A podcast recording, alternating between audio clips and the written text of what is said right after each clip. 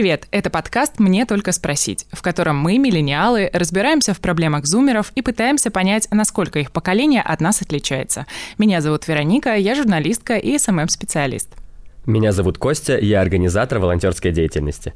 В новом сезоне мы говорим о личном, о том, что обычно рассказывают самым близким, и просим вас, наших слушателей, рассказать свои истории. Сегодня мы обсудим первые серьезные отношения, а конкретно, что делать, чтобы эти отношения были здоровыми.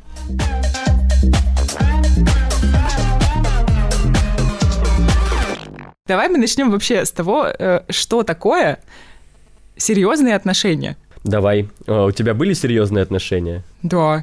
А сейчас у тебя есть серьезные отношения? Да.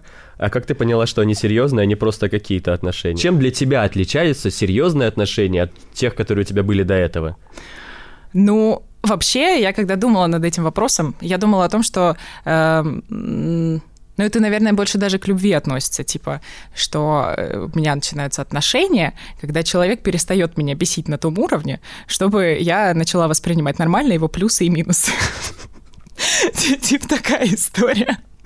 Но, ну, серьезные, наверное, отношения, когда, когда я не думаю о том, что могу когда-то расстаться с человеком. А у меня были отношения, в которых я такая, да мы все равно расстанемся, пофиг вообще.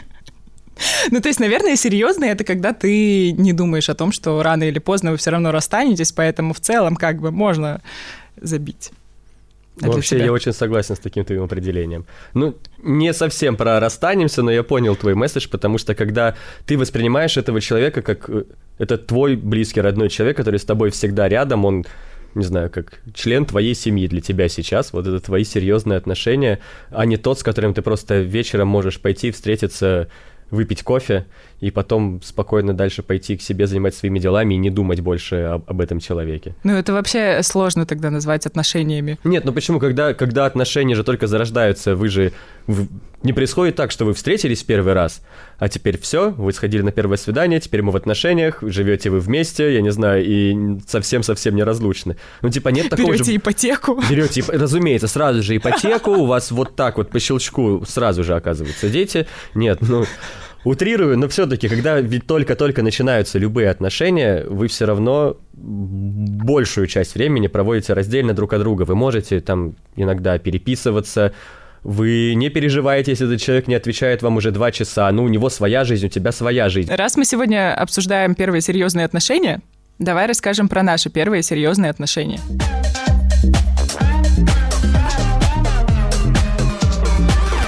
Прежде чем обсуждать наши серьезные отношения, мы решили э, сделать сами себе, как обычно, блиц, э, в котором зададим друг другу несколько вопросов э, странных или не странных. Короче, сейчас проверим. Давай, поехали. Что ты боишься обсуждать в отношениях? Это странно и неправильно, но я боюсь обсуждать в отношениях какие-то слишком личные штуки. Это какие, например? Мы записывали выпуск про секс, и мне, например, гораздо тяжелее обсуждать интимную жизнь с партнером, с, вот, вот с тем самым настоящим серьезным партнером, которому я испытываю искренние настоящие чувства, чем просто вот с человеком, с которым вот я встретился, походил. Мне просто страшно всегда... Вот, кстати, чем для меня отличаются отношения, потому что если это человек, к которому ты относишься не совсем серьезно, то есть этот человек, нет этого человека. Если ты облажался, цена ошибки невелика. Ну, вы больше не увидитесь, ладно. А если это человек, с которым у тебя серьезные отношения, и ты сотворил какую-нибудь дичь, то ведь этого человека может не стать в твоей жизни из-за того, что ты облажался. Для меня, правда, гораздо сложнее обсуждать вот какие-то личные вещи, интимные вещи, потому что я сейчас что-нибудь скажу, а она решит, что я неадекватный. Следующий вопрос. Давай. Что делать, если кто-то из партнеров много ест? Кто... Кормить Хорошо, его. Вероника, ты как человек, состоящий в серьезных отношениях, кто из вас жрет больше? Мой партнер. Ну, объективно, нет, правда? Типа, это такой человек, который э, ну, я не знаю, мы готовим пачку пельменей. Пачка небольшая. И мы знаем, что, по идее, мы съедим всю пачку. Но я при этом вечером не могу много жрать. Но мы все равно как бы поровну делим эту пачку. И, я, и каждый раз я говорю, пожалуйста, доешь, я больше не могу. Поэтому, ну вот, он ест больше. Но я могу сожрать пачку чипсов, нет, а он ну, нет. Это получается... такая история. Возможно, поэтому вы в отношениях, что он жрет много, ты не очень можешь отказаться. Давай дальше. Э, любовь с первого взгляда существует? Да. Да? Да. Расскажи. У меня, мне кажется, у меня не было истории прям любви с первого взгляда, но мне очень хочется верить. Ну, это же так красиво.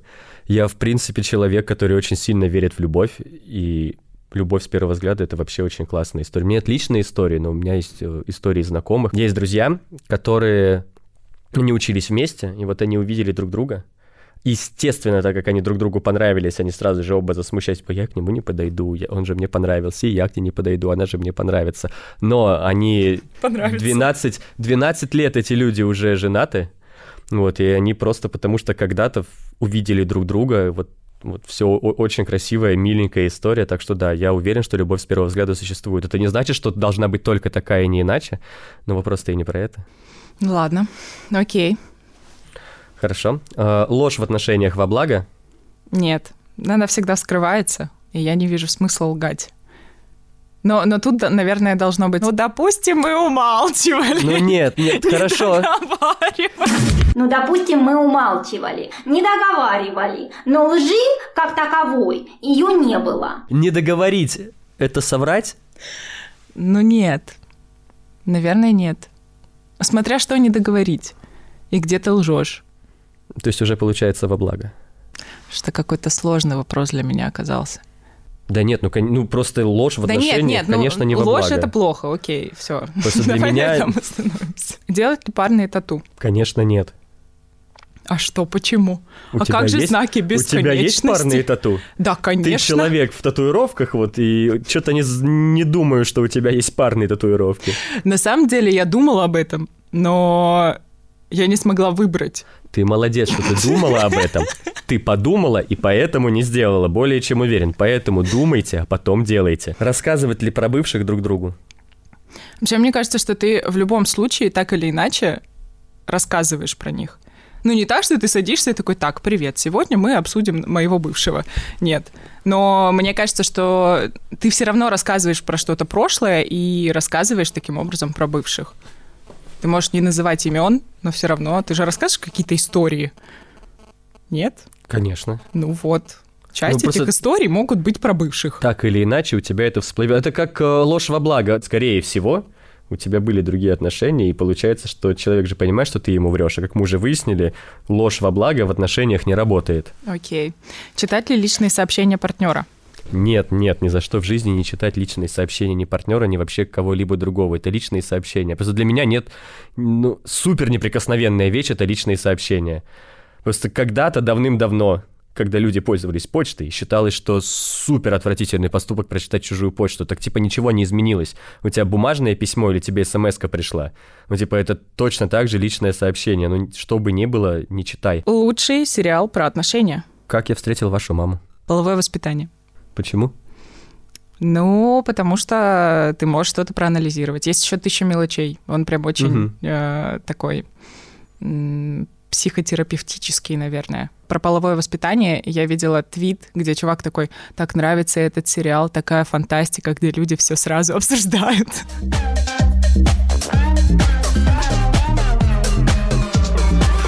Давай, время рассказывать э, про наши серьезные первые отношения. Я играла в оркестре, когда училась в школе, и у меня там был коллега, э, с которым мы, ну так, периодически как-то общались, ну окей, как и со всеми коллегами. Э, он был моего возраста.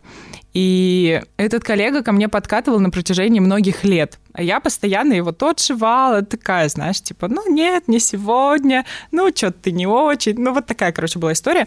Но в последний э, год обучения в школе я его заметила. Ну и потом мы там перешли в отношения и все такое. Но проблема этих отношений была в том, что через три месяца я уезжала учиться в Питер, а чувак оставался в Владивостоке. И мы встречались на расстоянии. То есть у меня были отношения на расстоянии. Э, на протяжении, наверное, ну, больше года где-то мы встречались. То есть это были такие отношения, ну, во-первых, они ассоциируются у меня с безумным весельем. Ну, типа, просто всегда получалось так, что я приезжала э, в Питере, ну, первый год был тяжелый, он всегда тяжелый, когда ты приезжаешь в незнакомый город и никого не знаешь, и знакомишься и так далее. И когда ты приезжаешь зимой домой, тебя встречают на тачке, ты едешь, такой, господи, боже мой, дом, э, любимый мужик, с которым ты переписывалась полгода, и и просто безудержная какая-то тусовка, где чуваки ездят на тачках, вы катаетесь э, постоянно по ночам, слушаете музло, ржете, ездите, покупаете какой-нибудь, не знаю, пиццу, едете на море э, и тусите там. Мы всегда слушали Европу Плюс, и вот есть какие-то треки, которые попадаются мне периодически в рекомендациях э, в Яндекс Музыке, и я просто такая, блин, это было в то время, Боже мой!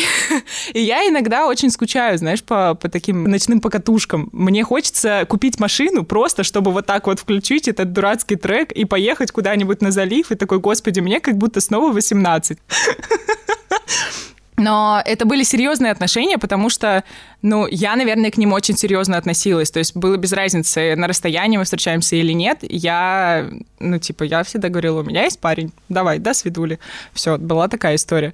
Да, я была очень правильным человеком. Нет, тогда. нет, просто понял, что это такой еще один маркер, как понять, что ты в серьезных отношениях, когда ты четко говоришь, что у меня есть парень, у меня есть девушка. Мои первые отношения это были старшие классы школы.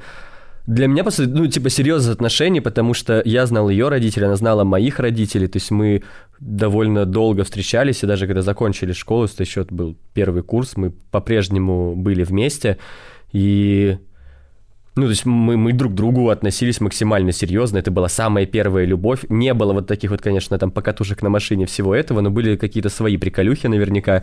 Просто сейчас я них уже не вспомню. Ну, я правда не вспомню каких-то вот таких вот милых, красивых э, штук, типа вот как походы с палатками, покатушки на машине, этого я не вспомню. Но просто помню, что это вот это то точка отсчета серьезных отношений. В какой момент ты понимаешь, что ты готов к отношениям, и вот ты готов... Ну, у меня максимально дурацкий ответ на этот вопрос. Бабочки в животе. Да правда, но у меня нет такого, что я прям подхожу к этому рационально. Мне кажется, наоборот, когда полностью отключается мозг, когда я начинаю мямлить, когда я начинаю, не знаю, теряется вся самоуверенность, еще что-то, я понимаю, что походу влюбился в человека. И именно с такими людьми я только и готов строить отношения, потому что это просто человек, который мне нравится, с которым я могу свободно общаться, говорить все, что я думаю, и не бояться при этом, что пойдет что-то не так, то ну, я не отношусь к этому человеку серьезно. А если я прям почувствовал, что ой. Ну, в общем, это для меня чисто чувственный момент, когда, правда, тебя самые пресловутые бабочки в животе. Короче, в твоем случае ты эмоционально готов к серьезным отношениям, когда ты понимаешь, что у тебя бабочки в животе.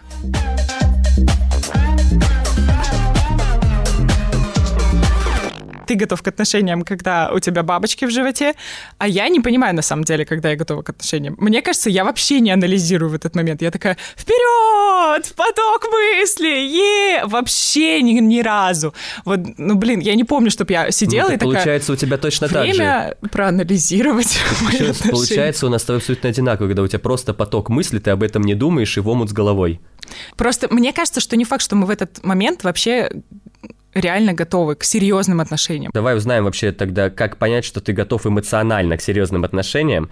И у нас сегодня в гостях эксперт э, Христина Кузьмина, специалист сервиса по подбору психологов Альтер, практикующий психолог. Привет, Христина. Да, всем привет. У меня сразу возникает вопрос, когда этот человек задает этот вопрос. Это что, не знаю, этот человек сидел спокойненько, не знаю, его там кто-то тормошит и говорит про то, что а, пора бы в отношении, и он в этот момент, наверное, задумывается о том, что а готов ли я. Вопрос, когда возникает это сомнение? Возникает сомнение, когда на меня давят, или возникает сомнение, потому что мне хочется в отношения, но есть какие-то «но». И в этом смысле там неплохо разобраться, а что это за «но», которые там меня останавливают там, не знаю, что-то я, я боюсь, что я не смогу из этого выйти, или какие-то другие страхи. И в этом смысле, мне кажется, важно, да, если это скорее продавление, то скорее, наверное, человек не готов, если на него, не знаю, как-то снаружи давят, потому что надо бы в отношения, а он такой, не-не-не, если категорически нет, то лучше не надо. Но если это про какие-то страхи, то, мне кажется, там отчасти их можно даже каким-то близким кругом обсудить, и, в общем-то, если, там, допустим, вы какой-то сомневающийся человек и, ну, в принципе, по разным вопросам сомневающийся, то, наверное, ну, не факт, что появится там четкая уверенность и готовность. И тут скорее про то, чтобы пробовать. Ну, у меня лично такое мнение. Ну, то есть, если мы ни, никак это не анализируем, то это нормально? Ну, я думаю, да, почему нет? Вот у нас есть бабочки в животе, мы понимаем, что что-то происходит, но э, вроде как надо, наверное, как-то обсудить отношения, у нас нет отношения, как это делать и вообще нужно ли это? Ну, я знаю сторонников теории очевидности, которые говорят, что это вредно. И мне кажется, даже среди каких-то моих знакомых есть такие люди, но вот я сейчас понимаю, что я не обсуждала с ними, почему обсуждать очевидные вещи это вредно. На мой вкус, как и в сексе, так и в отношениях, принцип активного согласия. И вообще, мне кажется, обсуждение темы того, где вы находитесь и куда вы идете, вообще, на мой вкус, очень романтичный и вообще сближает. А как тогда вообще это сделать? Ну, типа, вы... А какие есть варианты? Ну, смотри, есть мальчик, девочка, и Просто я, походу, сторонник теории очевидности, и только сейчас это впервые услышал это определение, но кажется оно про меня. И ведь очевидно, когда двое людей находятся в отношениях, и, как мне кажется, очевидно для них обоих. И получается, что нужно спросить просто «Привет, а мы с тобой в отношениях или нет? Как ты думаешь? Просто мне кажется, что мы с тобой в отношениях. Я вот ну, про это думала, и мне кажется, что отчасти это связано с тем, что мы, ну, как вид человечества, как будто бы нам сложно говорить о том, что нам что-то приятно, что мы, ну, там, как-то сложно делать комплименты о том, что вообще мне с тобой хорошо, мне нравится с тобой находиться, я всякий раз радуюсь, когда я тебя вижу, и вообще э, я бы как-то, ну, хотела быть уверенным в том, там, какие отношения между нами, и правильно ли я понимаю, что между нами вот именно такие, и как ты вообще относишься к тому, чтобы это как-то обозначить. Мне еще кажется важным о том, что даже если это выйдет как-то, может быть, не очень эстетично, тоже ничего страшного, если вообще рядом партнер заинтересован в этих же отношениях, он вообще будет только за, если вы это обсудите и как-то вы коснетесь этой темы. Тем более, что, мне кажется, есть какие-то ситуации, когда оба партнера чего-то ждут, и вроде как какой-то следующей ступени, а она не наступает, потому что они оба, не знаю, боятся или не могут поговорить, или считают, что это недостаточно романтично. И в итоге как бы их отношения стоят на месте, и классно, если они наконец-то это обсудят. Ну, мне просто кажется, что это довольно важно. Потому мне что вдруг просто в какой-то момент один из них решит, ну, я никогда не дождусь. Хорошо, примерно мы, мы готовы к первым отношениям, окей. Мы даже начали все это обсуждать, допустим, мы в отношениях. Как нам сделать так, чтобы эти отношения были здоровыми? Потому что мне кажется, что даже если это первые отношения, не ок, если э, они в итоге закончатся травматичными. Какие есть ну, я не знаю, может быть, признаки какие-то. Есть скорее открытость и открытость эмоциональная, что вы можете обсуждать. Вообще, самое главное — это безопасность. Окей, как минимум физически точно безопасно, э, что там ты уверен, что твой партнер вообще не применит к тебе силу, что психологически как-то безопасно, что ты не боишься там его какой-то реакции. Мне кажется, что вообще готов э, видеть его разные эмоции, и ты знаешь, что эти эмоции никак на тебе там, физически, психически, психологически не отразятся. Соответственно, ты можешь обсуждать с этим человеком ну, практически все темы, и там, и в том числе и ваши отношения, свои сомнения. Мне кажется, это один из важных признаков. Плюс еще, что все-таки есть некоторые, скажем так, в отношениях так или иначе какие-то, мне кажется, обязательства. И вот скорее больше есть того, что тебе хочется делать, чем то, что, как тебе кажется, ты должен делать. И плюс, мне кажется, еще важно, что ты вроде как в эти отношения вкладываешься, чувствуешь какую-то отдачу, какую-то равноценную. Хорошо, что такое здоровые отношения, мы поняли. Какие-то признаки, может быть, у них есть? Признаки. Как минимум преобладают э, позитивные, мне кажется, эмоции. Это радость, какое-то веселье, воодушевление, любовь. Плюс в этих отношениях есть забота, есть э, внимание, заинтересованность, есть какое-то, не знаю, там, восхищение. Ты там и твой партнер можете друг друга за что-то поблагодарить. Вообще вы можете чему-то научиться у друг друга. И это, ну, дает какой-то определенный потенциал для развития. Что мы можем сказать про, не знаю, ну это не, не правила, наверное, сложно назвать их какими-то правилами, но какие-то штуки, которые позволяют отношениям все равно оставаться, ну, быть здоровыми. Я имею в виду какие-то личные границы, которые мы обсуждаем. И вообще должны ли мы их обсуждать в отношениях? Вообще, что мы должны обсуждать в отношениях и что стоит нам обговорить друг с другом? Как минимум, мне кажется, там важно, чтобы не было какого-то насилия, в том числе физического психологического. Это когда мы друг друга как-то обзываем или э, говорим, ну, не знаю, какие-то про то, что вот, что, что ты делаешь, ты что, тупой или ты тупая. Если у нас есть какой-то, не знаю, критика по отношению к поведению, которое направлено на нас, мы там можем про это сказать, что вот мне не нравится, когда ты вот так вот по отношению ко мне делаешь. Просто не знаю, мне кажется, что важно проговорить там, не знаю, какую-то историю из серии «Я там уважаю твои личные границы, уважаю мои личные границы, и там, не знаю, я могу пойти гулять с друзьями, и это для меня нормально. Ты тоже можешь пойти, и это нормально. Мы не обязаны проводить друг с другом 24 на 7 время. Ну, то есть какие-то такие штуки, которые, мне кажется, классно было бы проговаривать до того, как это произойдет, все разобидятся, поругаются и так далее. Да, мне кажется, еще один из факторов того, что что-то не так, когда вот тебя как-то тотально контролируют все-таки. Там, ты не должна как-то одеваться, ты не должен что-то делать, или ты должен найти себе какое-то другое занятие. Это уже про какой-то контроль, это про, ну, про что-то не, не очень здоровое, как мне кажется. Но вообще про контроль и про какие-то такие штуки, которые мы говорим людям, и пытаемся как-то их контролировать, как-то пытаемся их направить, и нам кажется, что они делают что-то неправильно. У нас есть история от Вани, если говорить про свои первые серьезные отношения, они были на четвертом курсе института. Девушка училась э, у меня на факультете. Э, немножко она была меня помладше. И она училась на первом курсе. Сначала была небольшая сложность, она мне понравилась сразу, мне было, скажем так, меня очень интересовало. Она, ну, даже где-то, можно сказать, я стеснялся к ней подойти. И так получилось, что мой очень близкий друг Начал с ней общаться первый, просто, знаешь, как по дружбе. Дружить, общаться. И как-то раз я его просто начал дергать немножко вопросами, как она поживает, все ли у нее хорошо. На что он сказал, Ваня, если тебя так сильно интересует она, чего ты стесняешься, иди сам к ней и подкати. Мы с ней встречались два с половиной года. Это были очень интересные, яркие взаимоотношения. Единственное, что для меня, как и для нее, всегда было несколько преград. Первая сложность была в том, что у меня была очень активная общественная деятельность, и я не мог огромное количество времени уделять. Второе, э, у меня всегда было очень много друзей девушек в общении, и если поначалу все было нормально, хорошо, в дальнейшем, когда идет подготовка мероприятий, идет подготовка каких-то площадок достаточно важных, у нее это начинало вызывать ревность. Мы сначала где-то просто ссорились, э, на какие-то моменты немножко расставались, потом снова сходились, но закончилось все тем, что в определенный момент я понял, что ни она, ни я счастливы не будут по той причине, что она ревнует, не доверяет. Была ревность, ревность э, зачастую необоснованная, э, ревность, которая подрывала, и мы вместо позитивных эмоций зачастую упирались в эту ревность. Но здесь, наверное, для меня надо в первую очередь понимать, что такое любовь. Любовь — это самопожертвование между двумя людьми, которые готовы жертвовать собой, своими интересами ради другого.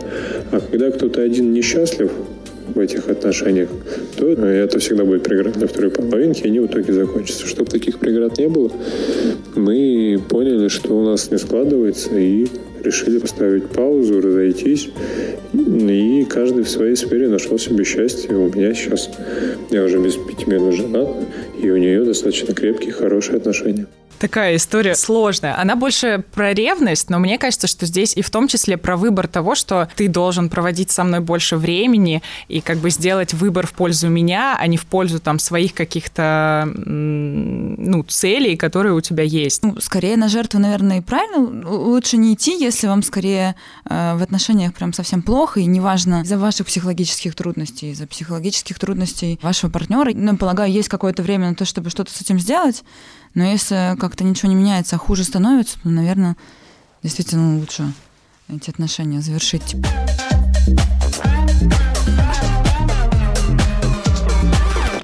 Хорошо, как поддерживать отношения, мы поняли. Но мне кажется, что в отношениях все равно наступают какие-то моменты, когда мы ссоримся, когда мы не можем договориться, когда вот что-то такое происходит. У нас есть э, по этому поводу история от Насти, где есть один из способов того, как люди решают проблему ссор и того, что не могут договориться. Мы познакомились, когда мне было 14, ему 18, через общую подругу, которая оставила мне передать ему книгу, так как она уезжала в другой город полгода френдзоны с его стороны, потому что ну, она маленькая, она еще не готова к отношениям, я ее не люблю.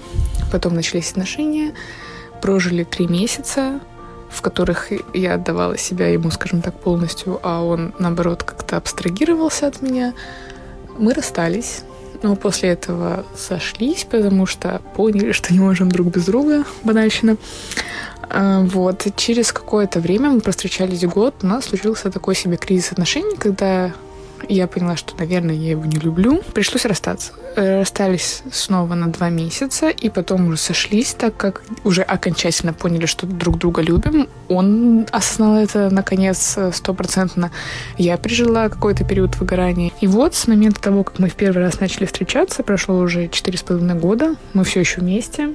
Были моменты, когда мы тоже переживали определенные кризисные точки, но там уже мы осознанно брали паузы, а не расставались, как там в первые два раза было. Эм, это время нужно было, чтобы там ему отдохнуть от меня, мне от него. С родителями я его познакомила на третий год отношений. Моя мама такой очень строгий человек, которая была не за любые мои отношения там до конца учебы. Вот его мама оказалась очень-очень добрым человеком, который только очень сильно обрадовалась, когда он привел меня к себе в дом. В целом, можно сказать, наверное, что история моих отношений не сильно интересная, потому что у нас не было никаких там очень замысловатых Санта-Барбар, так сказать. Мы вполне себе не токсично, не абьюзивно друг к другу всегда относились, и поэтому как раз-таки момент, когда кто-то из нас думал, что недостаточно любит другого, обсуждался и выносился на повестку. Они все переживали это с собой, как-то пользовались и так далее. Все-таки пару слов как раз-таки общение с родителями, несмотря на то, что моя мать тяжелый человек, она все это очень трепетно переживала. Вначале она там была очень-очень против. Даже вот у нас скорее с ней были в этом плане какие-то несостыковки и такие токсичные моменты, когда она его оскорбляла. Мне это, естественно, было неприятно. Она мне отговаривала. Но вот с того момента, как они познакомились, прошло уже где-то полтора года. Она, конечно, приняла. У них у самих уже намного менее натянутые отношения. И вполне себе, скажем так, она уже смирилась с этим. Вот. Ну, а говорю, его мама солнышко, которая очень меня любила, очень приняла. А, ну и еще как такой факт. Э, во время нашего второго расставания мы успели встречаться с другими людьми. То есть у него была другая девушка, у меня был другой парень.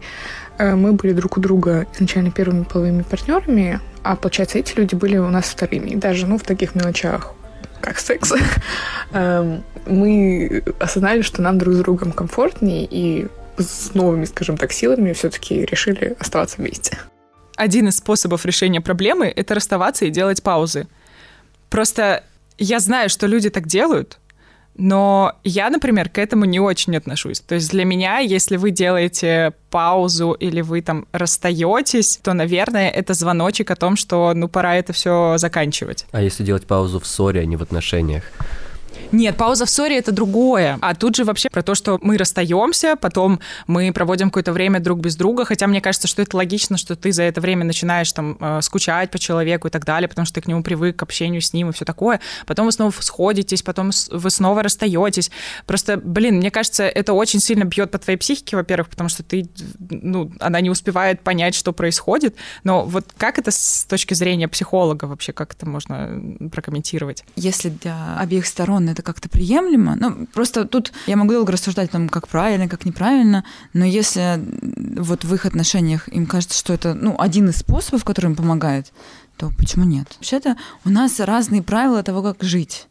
И то, что там у человека они отличаются, это же еще не про то, что он делает что-то неправильно. И это какое-то, мне кажется, важное понимание. Как тогда можно вообще избежать вот этого столкновения сторон, учитывая, что мы привыкли к разному оба? Мне кажется, избежать столкновений сторон невозможно. Как тогда вообще построить отношения, чтобы не было каких-то психологических травм друг друга? У нас, кстати, есть история Лены. Здравствуйте. Короче, первые мои серьезные отношения это был полный трэш а, Чувак был, ему было 23, мне было 15. Уже странно. Странно очень развивались наши отношения. Я была в рокерской тусовке, такой прям там металюги, хайраты, потлаты, все такое. Все там были ребята очень хорошие, приличные, все ко мне очень хорошо относились. Вот. Но один был особенно ну, короче, этот чувак показывал э, ко мне свое всякое там безразличие, целенаправленно э, меня игнорировал и все такое. Ну, естественно, мне в 15 лет именно этот чувак и понравился.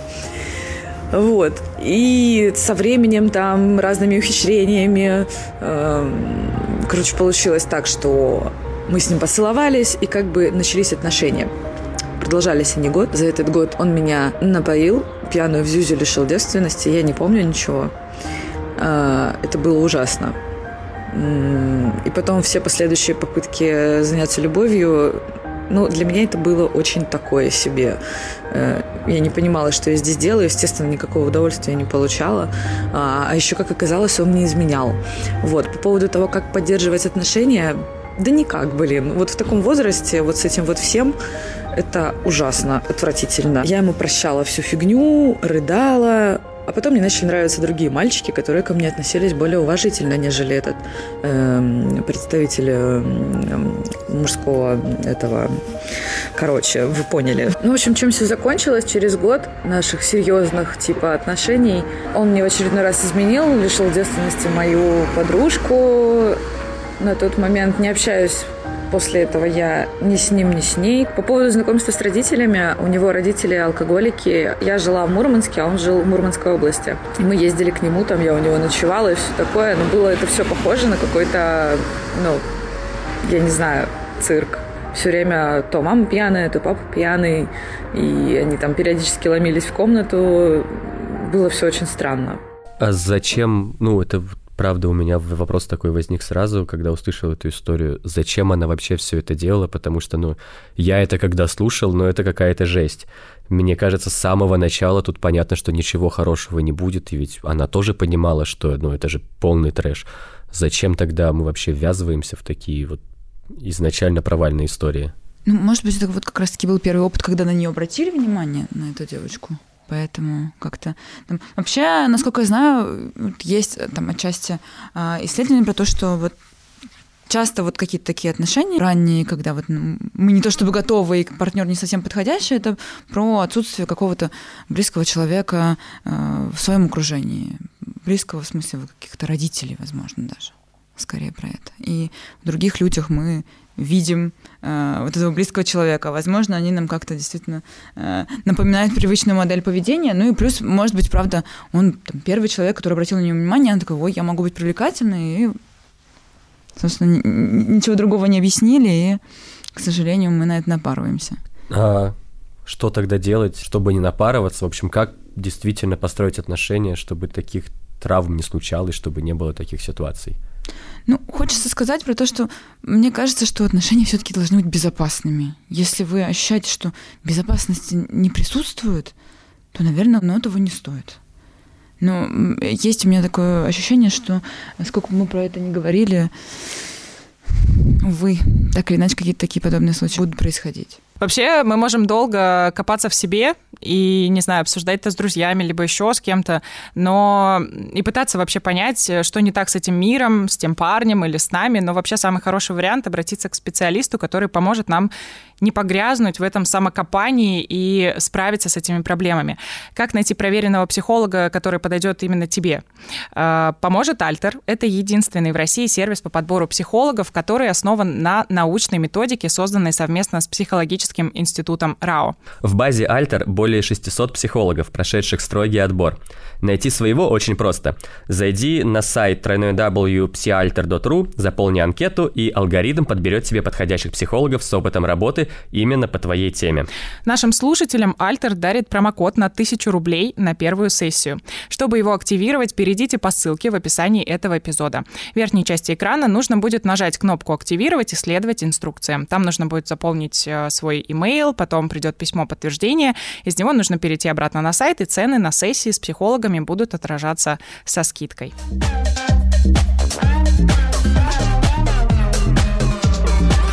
Вообще, психотерапия это просто еще один инструмент, который может нам помогать в жизни. Если мы сталкиваемся с ситуацией, которую не можем решить сами, это отличный выбор. Но зачастую иногда мы сами тоже можем чуть-чуть подумать чуть-чуть, не знаю, что-то почитать, послушать, еще раз переслушать выпуск, например, наш. не только наш. И тогда нам будет всем жить чуточку лучше и легче. Про важный шаг в серьезных отношениях мы еще сегодня не поговорили. Это знакомство с родителями. Уже многие из наших историй говорили про то, как они с ними знакомились, но у нас есть отдельная история про это. В общем, у меня были первые серьезные отношения, и мне было, наверное, около 20 лет. Моему молодому человеку было примерно столько же. На момент знакомства с его мамой родители были в разводе, поэтому я знакомилась с мамой в первую очередь, э, мы с ним встречались уже несколько месяцев. Знакомство должно было такое изначально, запланировано быть хардкорным. Мама его жила в другом городе, ну, сейчас, наверное, живет в другом городе, и нас пригласили на Новый год, что-то такое, провести у них там несколько дней, погостить. Там и заодно мама, конечно, рассчитывала, что сын в том числе поучаствует в каких-то там мелких ремонтных работах. Э, но пригласили не только нас, там должен был быть еще его старший брат с женой и ребенок, по-моему, у них один или двое детей было, уже сейчас точно не помню, было это лет 10, наверное назад. В общем, вот такие вводы. И, в общем-то, в первый же вечер, вернее, мы приехали, наверное, где-то днем, вечером сели ужинать все вместе, э, стали очень мило общаться. Мама достаточно приятная женщина, встретила меня дружелюбно, но на каком-то этапе вылетают пробки. Сразу куча гостей же было, все там все повключали, плюс зима, как понимаешь. Вырубают пробки, причем что-то очень серьезное. Там что-то прям даже уже счетчик горел. И мой молодой человек с его старшим братом э, уходит разбираться там с этими пробками, уже вечер, темно. Э, жена брата уходит с ребенком, там что-то его успокаивать, укладывать или что-то такое. И с мамой своего молодого человека я остаюсь один на один, буквально ну, не знаю, может быть, с начала знакомства там прошло, может быть, там только пару часов, и толком я, конечно же, с ней наедине еще не оставалась. Представь, полная темнота, а, мы с ней вдвоем там при свете свечей. Мой молодой человек с братом бегают, пытаются понять, что-то починить, потому что не работает ничего. Отопление там тоже электрическое, в общем, холодно. Они бегают все злые там только иногда забегают к нам, и мы с мамой всего остаемся наедине. И ты знаешь, ну, как ты понимаешь, ни телевизора, ничего, только мы с ним вдвоем, мы успели, наверное, поговорить и обсудить абсолютно все, что угодно. И на каком-то этапе я понимаю, что ну вот человек, ну вот у нас с ней совершенно нет э, каких-то точек соприкосновения, у нас с ней не сходятся, э, какой бы темой мы ни коснулись, но вот совершенно мы с ней разные люди. Это было настолько наверное, неловко, плюс я еще была, ну, достаточно молодая, это был мой первый опыт знакомства с родителями. Конечно, я была в шоке и старалась максимально, ну, не то что сгладить, но хотелось не касаться каких-то таких узких, тонких тем, узких мест, вот, и то есть не привести к какому-то конфликту, и в то же время не было, как ты понимаешь, э, опоры и поддержки моего молодого человека, который мог бы как-то разговор увести в другое русло, там, да, или как-то сгладить какие-то моменты, или, в принципе, может быть, даже большую часть там одеяла перетянуть на себя, вот, чтобы мне не пришлось, скажем так, солировать в этом диалоге. Вот, э, вот такой вот у меня опыт. Ну, мне кажется, все равно даже сейчас, спустя там годы и опыты там других знакомств с родителями, вот я не считаю, что это был какой-то провал. Это было очень забавно и, может, даже немножко по-киношному. Может быть, если бы мне рассказали эту историю, я бы, наверное, не поверила, что вот так вот бывает, что сразу же так сложились обстоятельства, что мы с мамой остались наедине. Вообще, наверное, самый первый вопрос, если мы знакомимся с родителями друг друга, признак ли это серьезных отношений? Я думаю, не факт. Все-таки для кого-то нормально знакомиться, а для кого-то ну, как-то это какой-то серьезный действительно шаг. Ну, короче, от отношения человека зависит. Ну да, мне кажется, и отношения с родителями. Опять же, если человек, ну, как бы знает, что мама примет э, разные его отношения, то почему бы с мамой не познакомить? Как тогда нам быть вот в этой ситуации неловкости? Просто я Иру очень хорошо понимаю, честно, потому что я вот человек, который вот я и знакомство с родителями две полярно, диаметрально, вот до свидания, мы параллельные вселенные, и мне очень сложно, во-первых, потому что, э, ну, ты на чужой территории, ты некомфортно себя чувствуешь, во-вторых, ты должен как-то подстроиться под этих людей, и ты как бы все равно их плохо знаешь и так далее. Понятно, что есть родители, там, ну, я говорю чисто за себя, да, есть там родители парней, которые такие, вот, мы там подружки и так далее, э, мы хорошо общаемся, но есть другие, и и ты должен как-то подбирать слова, и непонятно, как ты должен себя вести. И, короче, как вообще быть в этой ситуации так, чтобы ты себя дурачком не чувствовал? Заручиться поддержкой, наверное, партнера заранее, мне кажется. Ты сидишь рядом со мной ну, типа, да, и спасаешь если... меня в кризисных ситуациях. Если что, там мы можем оттуда, если прям будет невыносимо, можем оттуда уйти как минимум, или там действительно есть какая-то неловкость, пауза или неловкий вопрос, ты как-то, можешь ли ты как-то отреагировать? Могу ли я подать тебе какой-то знак, чтобы ты как-то отреагировал? Чтобы все-таки чувствовать, что есть поддержка. А мы вообще можем не стараться нравиться родителям наших партнеров? Я думаю, да. А зачем нам? Мы же, не, надеюсь, мы с этими родителями жить не будем. Ну, вообще, я согласен с тем, что мы же встречаемся не с родителями все-таки, а с нашей второй половиной. Но при этом, э, если мы в серьезных отношениях, и эти отношения нацелены на что-то по-настоящему большое, совсем не общаться с родителями, ну, не получится. Ну, родители — это самое важное, что есть в нашей жизни. И если наши родители там ненавидят искренне нашего партнера, то это будет лишний раз вызывать только ваши конфликты. Я не говорю о том, что родители наши обязаны любить наш выбор. Нет, конечно. Но как мне кажется, партнер все-таки должен, по крайней мере, постараться не выбешивать наших родителей, чтобы не было вот этой вот взаимной ненависти. Христина, спасибо, что ты сегодня к нам пришла. Напомню, что у нас в гостях Христина Кузьмина, специалист сервиса по подбору психологов Альтер, практикующий психолог. Спасибо тебе еще раз. Надеемся, что это было полезно для наших слушателей. Спасибо, что позвали. Для меня это первый опыт такой разговорный. Вообще, мне кажется, что здоровые отношения довольно такой, ну, типа, сложно их определить вообще. Определить в плане дать им какое-то объяснение, что здоровые отношения — это обязательно вот это. Понятно, что э, они не здоровые, когда ты чувствуешь себя некомфортно, да, и тут мы возвращаемся к словам Христины, что классно, и здоровые отношения — это когда вы чувствуете себя безопасно. То есть, если вы понимаете, что происходит что-то плохое, вам некомфортно, и вас это не устраивает, и при этом вы там не можете эту проблему решить, то, ну, нужно прям говорить пока и прощаться с этим человеком. Но проблема в том, что мы иногда не можем распознать нездоровые отношения. Нам кажется, что это нормально. И это касается, например, абьюзивных отношений, это касается каких-то токсичных отношений, когда э, ты со временем не можешь распознать, что это не ок, и не можешь уйти. Безопасность очень важно, а еще я бы определил все-таки, ну, настоящие, серьезные, здоровые, классные отношения, это когда партнеры доверяют друг другу. Вот этот конфетно-букетный период дикой романтики, э, влюбленности всего он пройдет, а доверие и уважение, главное, людей друг к другу, он останется, и это, мне кажется, является очень как раз таким хорошим, здоровым фактором, который должен присутствовать ну вот, и что бы мы ни делали, как бы мы ни ссорились друг с другом, э, то, о чем ты говорила, когда партнер начинает выговаривать просто кучу гадостей, когда мы уважаем человека, мы не будем ему выговаривать все вот это вот невероятное. А если мы друг другу при этом еще и доверяем, а без этого никак, то и ссор будет гораздо меньше. Это был подкаст «Мне только спросить». Меня зовут Вероника. Меня зовут Костя. И мы будем очень рады, если вы поставите нам звездочки и напишите комментарии на любой платформе, на которой вы сейчас нас слушаете. А еще подписывайтесь на наш инстаграм «Мне только нижнее подчеркивание спросить». Там можно будет рассказать свои истории и посмотреть, как мы создаем этот подкаст. Пока-пока. Пока. Выпуск сделан совместно с городским центром «Контакт» и Домом молодежи Царскосельский.